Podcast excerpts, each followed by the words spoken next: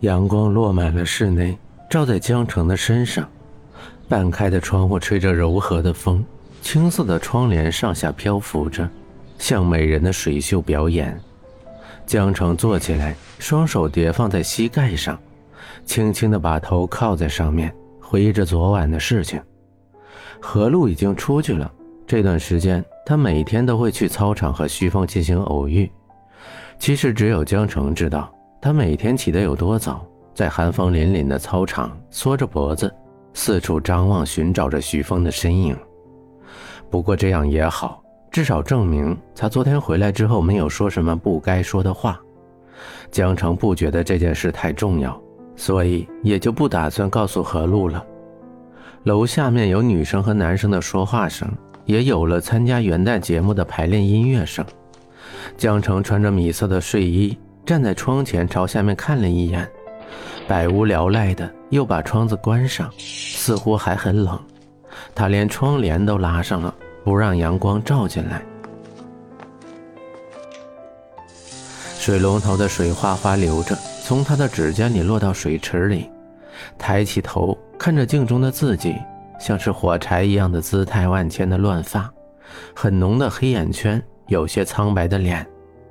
江城的脑海里又浮现了那个肌肤吹弹可破、肤如凝脂、头发像做拉芳广告的女孩。他微笑着看着江城，手紧紧地扣着简凡的食指，在宣布着他的所有权。江城猛地低下头，用力把水捧到脸上，一捧一捧，一次一次，直到他的腰疼得直不起来，喘着粗气，看着不断往下流的水柱。脸上的水珠落到水池里，开出一朵朵小白莲花。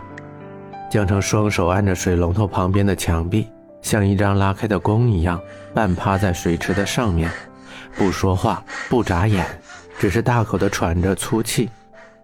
这一天，他发疯了似的，拿出了参加双十一活动和何璐一起在网上买的廉价化妆品，学着隔壁的郑娇娇的样子，在脸上涂上眼霜、调肤水。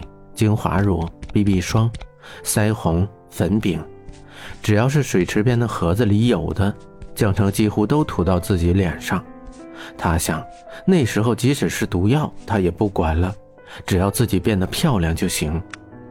手碰到睫毛刷的时候，江城犹豫了。简凡曾经说他的眼睫毛很漂亮，比那些高级化妆师修理过的还要美。他的肌肤曾触碰过。他的嘴唇曾接近过，接触过。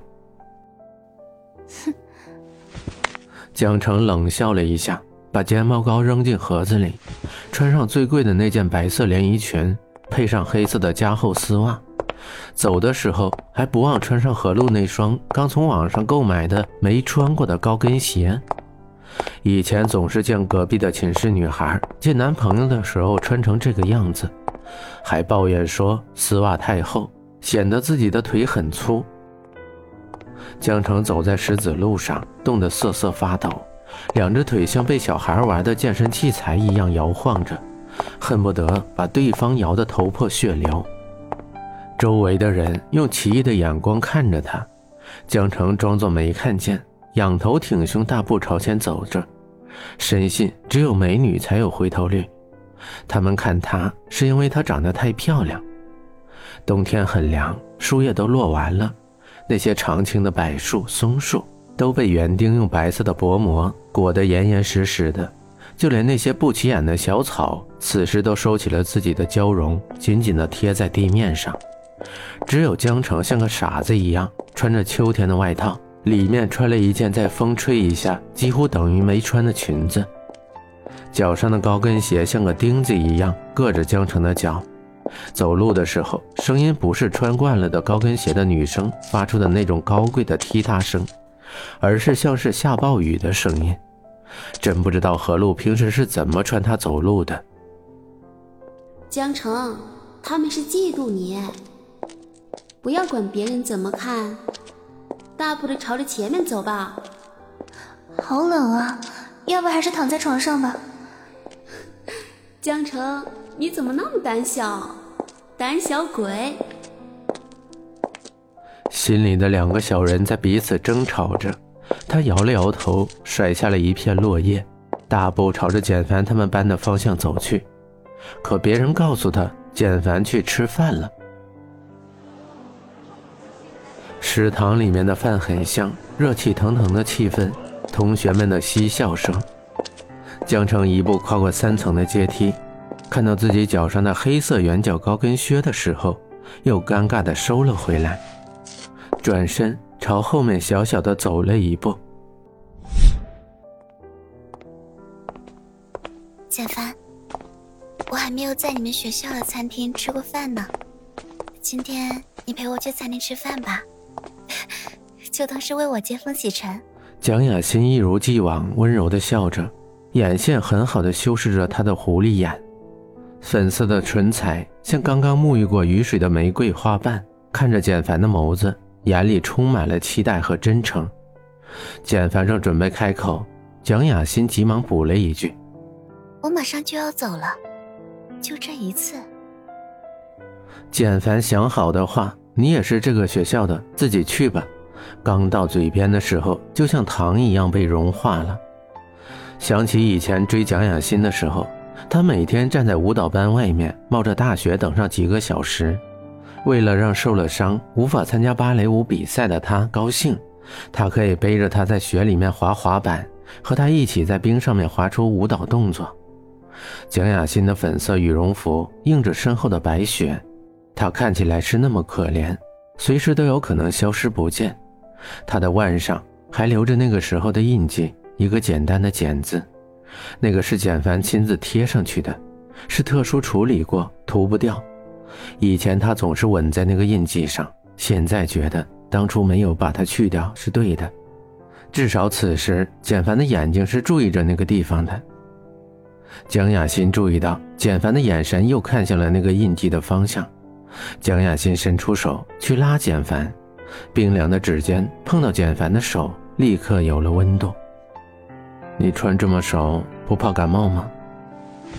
简凡责备地说，脱下银色的羽绒服披在蒋雅欣的身上。知道了，下次不会了。蒋雅欣娇柔地说着，脸上蒙上了一层淡淡的粉色，在白色羽绒服的衬托下，显得更加的红润。一切像是回到了最初的模样。简凡把她的手反握在手心里，两个人的手在中间的位置被微微举着，像一对交织在一起的天鹅。简凡不再说话，不知道是没什么可说的，还是他心里对那件事情一直耿耿于怀。蒋雅欣也不去提那件事，他知道简凡是不会轻易原谅他的，但时间也可以冲淡一切，他相信。只要他守在简凡的身边，他总有一天会明白自己所做的一切只是为了爱他。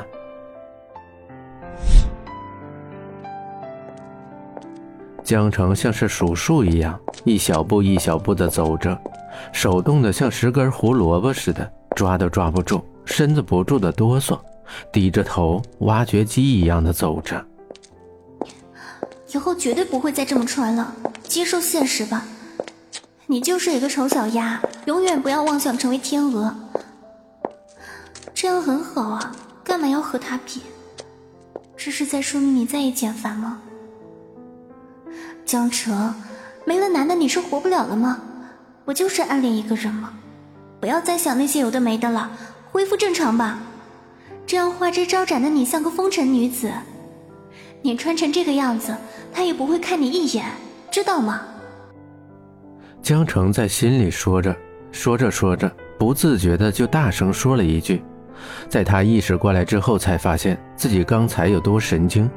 更狗血的是，他的前面站着他最想见的又不想见的两个人，火星撞地球都没这么巧。他看着他们如胶似漆的抱在一块眼睛死死的盯着他们，连逃跑都忘记了。简凡听到熟悉的声音，像狗狗看到骨头一样转过头去，看到他那张妖精一般浓妆艳抹的脸，皱了皱眉头，差一点没笑出声来，脸上却保持着镇定。蒋雅欣看着江城，眼神里带着狐疑。江城确定蒋雅欣没有认出自己，而简凡也不会在自己的女朋友面前愚蠢到跟这个曾经假扮过自己的女友，现在化妆化的像个站街女一样的人打招呼。他们大步的从他面前走了过去。你好。江城的脚步顿了顿，他是在和自己打招呼吗？难道他认出了自己？自己最近可是没有出现在他和简凡的视线里，也没有抓着简凡不放，就因为自己曾经在无意识情况下抱过简凡一下，他就要死咬着不放吗？还是准备在他的面前把江城羞辱一遍，警告简凡不要在外面拈花惹草呢？江城还是转了身，并且带着烦躁地说：“干嘛？”蒋雅欣点了点头，算是回答。像个模特一样走了过去，脸上带着淡淡的笑。天冷，你穿这么少，很容易感冒的。没等江城反应过来，现在是什么情况？那件一看就知道是简凡的羽绒服落在了江城的身上。江城短路的在那里看着他的眼睛，像是在看一颗路边被人遗弃的一克拉钻戒一样。我们见过的。见江城没反应，蒋雅欣又补问了一句：“在琴房。”没等江城说话，蒋雅欣把头发轻轻往后面一甩，转身朝着来的方向走去。而简凡始终淡淡的站在那里。简凡的羽绒服像个礼物一样被转来转去，最终留在了江城的身上。温暖中带着冰心的冷，身上满满都是他的味道，不知道是该高兴。还是该难过。